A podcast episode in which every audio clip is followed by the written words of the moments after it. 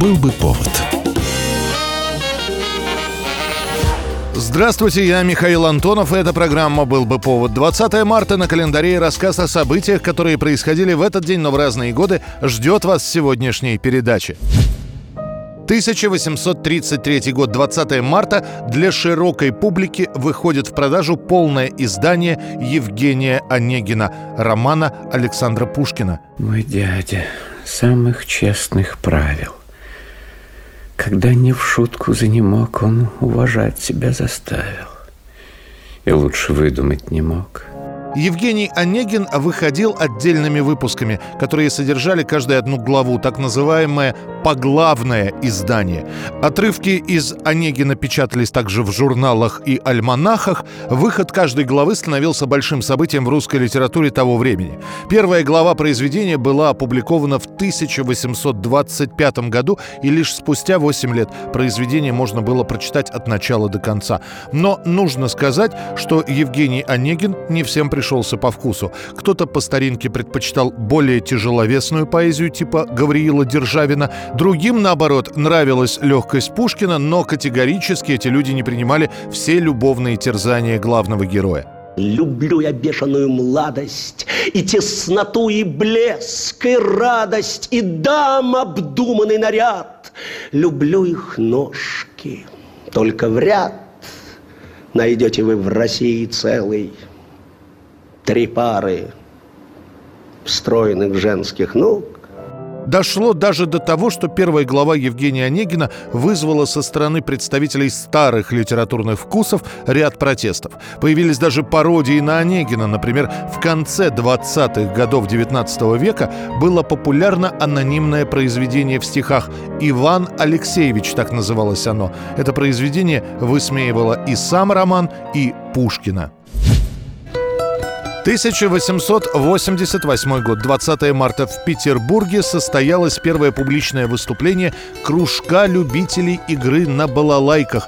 Ныне это Академический русский народный оркестр имени Андреева.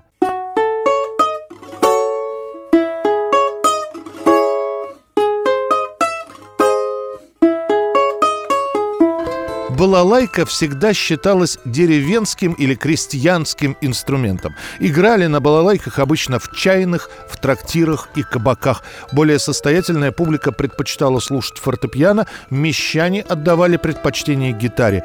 Инициатором создания кружка любителей балалайки стал купеческий сын Василий Андреев. Он с детства увлекся этим инструментом, услышав местного самородка Антипа.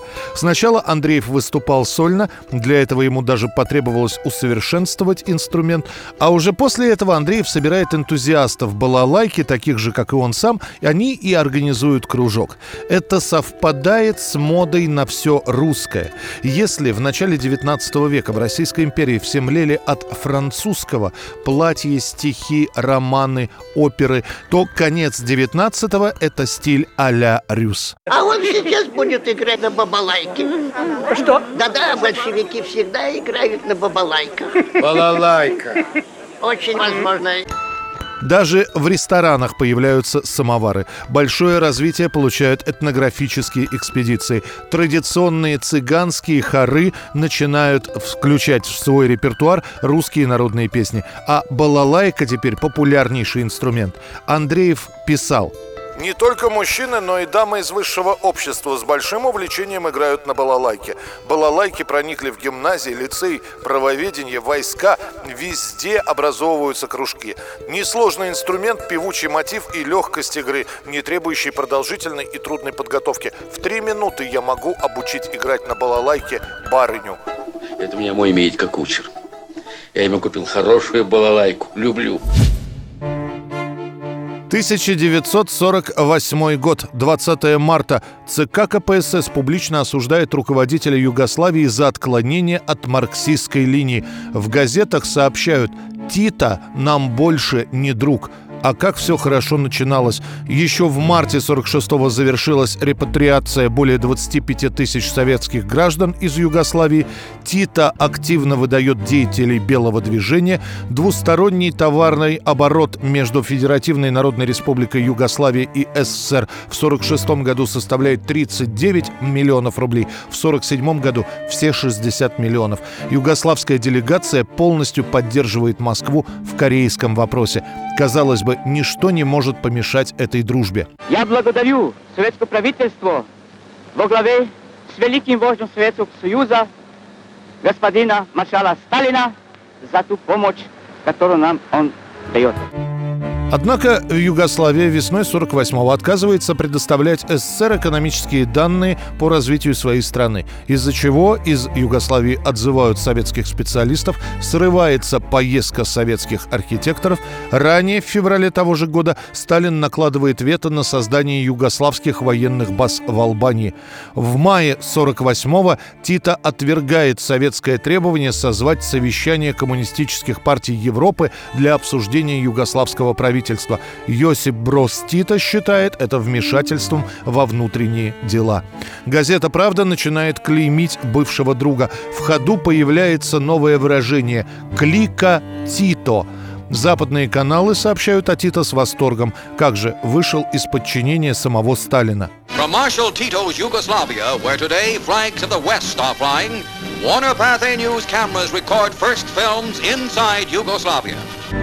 Иосиф Брос Тита снова станет советским другом уже после смерти Иосифа Сталина, когда с ним помирится Хрущев. 1977 год, 20 марта. Группа «Тирекс» отыгрывает свой последний концерт.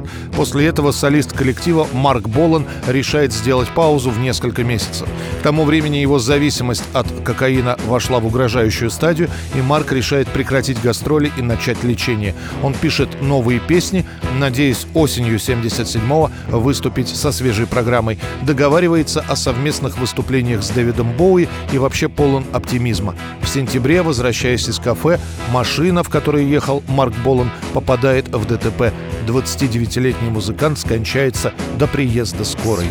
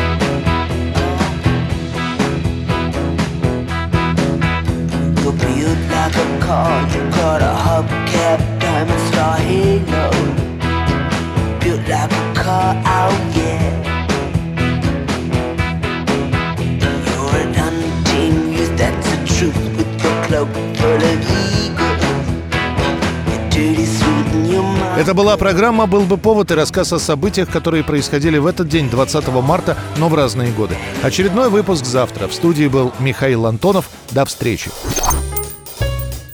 «Был бы повод»